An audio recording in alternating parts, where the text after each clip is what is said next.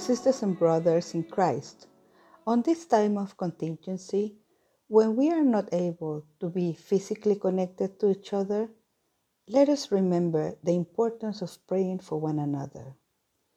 I invite you to listen to John chapter 4, verses 39 and 40. I will read it first in Spanish and then in English.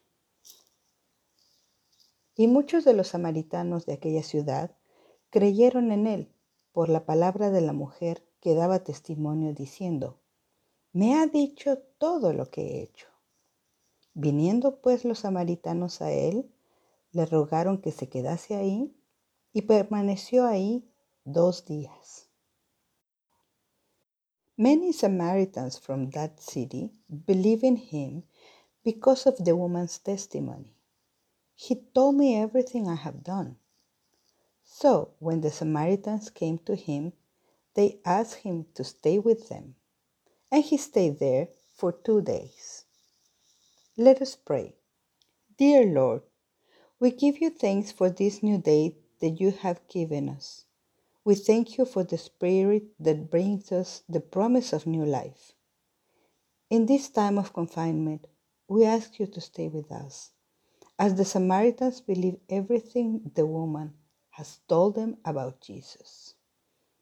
In this time of confinement, we ask you to stay with the refugees and those displaced Stay with the elderly. Stay with the violent children. Stay with the single parents and those in solitude. Stay with the doctors, nurses, and paramedics. Stay with all those in position of power and those that need to make decisions, for few and for millions, and stay with us, now and forever. Amen. I invite you to say the Lord's Prayer in your own language while I say it in Spanish. Padre nuestro que estás en el cielo, santificado sea tu nombre. Venga a nosotros tu reino. Hágase tu voluntad en la tierra como en el cielo. El pan nuestro de cada día, dánoslo hoy. Perdona nuestras ofensas, así como nosotros perdonamos a los que nos ofenden.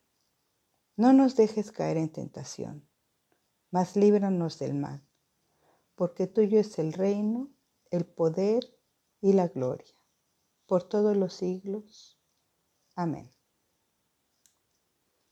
During these days, I would like to invite you to call not only your dear ones, but especially those that live alone, those that are new in the city and in our congregation.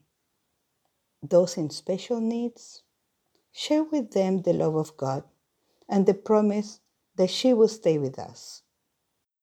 May our Lord continue keeping us in the palm of thy hand. Amen.